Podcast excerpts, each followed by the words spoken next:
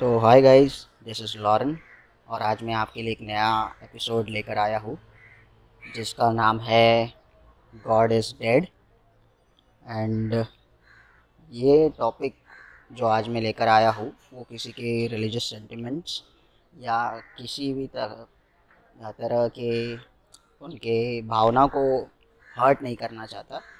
तो आप लोग इसे खुले दिमाग से, यानी कि एकदम रैशनल थिंकिंग वाले लोगों को ये ऑफ़ कोर्स अच्छा लगेगा। तो एक रैशनैलिटी पे बिना कॉम्प्रोमाइज़ किए इस कंटेंट को सुनिएगा।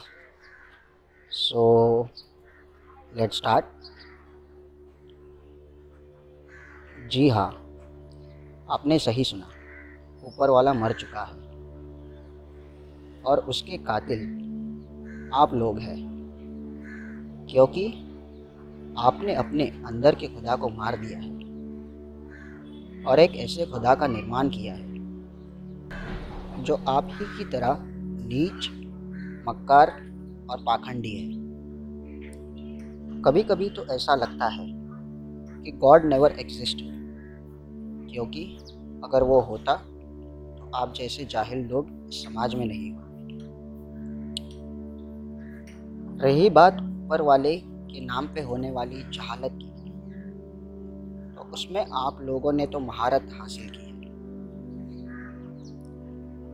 आप लोगों ने आज अपनी रैशनैलिटी और इंसानियत पर समझौता कर दिया।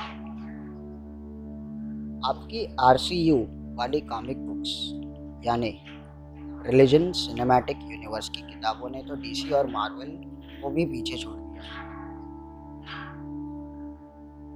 अब बात करते हैं आपके बनाए हुए खुदा की। तो वो आपको वही दिखाता है, जो आप देखना चाहते हैं। मुझे तो आप लोगों पर तरस आता है, क्योंकि आप अभी तक इस जहालत के माया मायाजाल में फंसे हुए और जिस दिन ये भ्रम टूटेगा, न जाने आपका क्या हाल होगा। मैंने वर्ल्ड वाइड लॉकडाउन होने से पहले एक चीज़ नोटिस की। कि दुनिया में ऊपर वाले और धर्म के नाम पे बहुत जहालत हो रही थी। पर कोई पैनिक नहीं हो रहा था, क्योंकि everything was going according to the plan but अचानक से एक बीमारी आती है और सबके होश उड़ जाते हैं।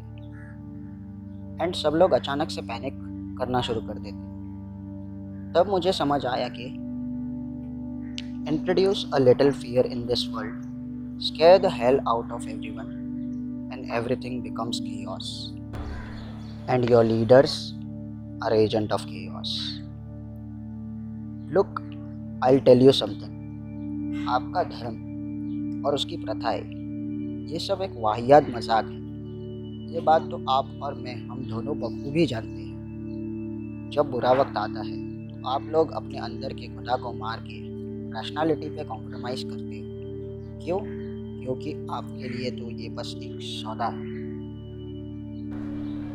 देखो, मैं कोई पागल इंसान नहीं I am just ahead of the curve मैं तो बस लॉजिक के साथ बात करता हूँ और मुझमें सच सुनने और समझने की ताकत है, जो आपके धर्म और ऊपर वाले में बिल्कुल भी नहीं है।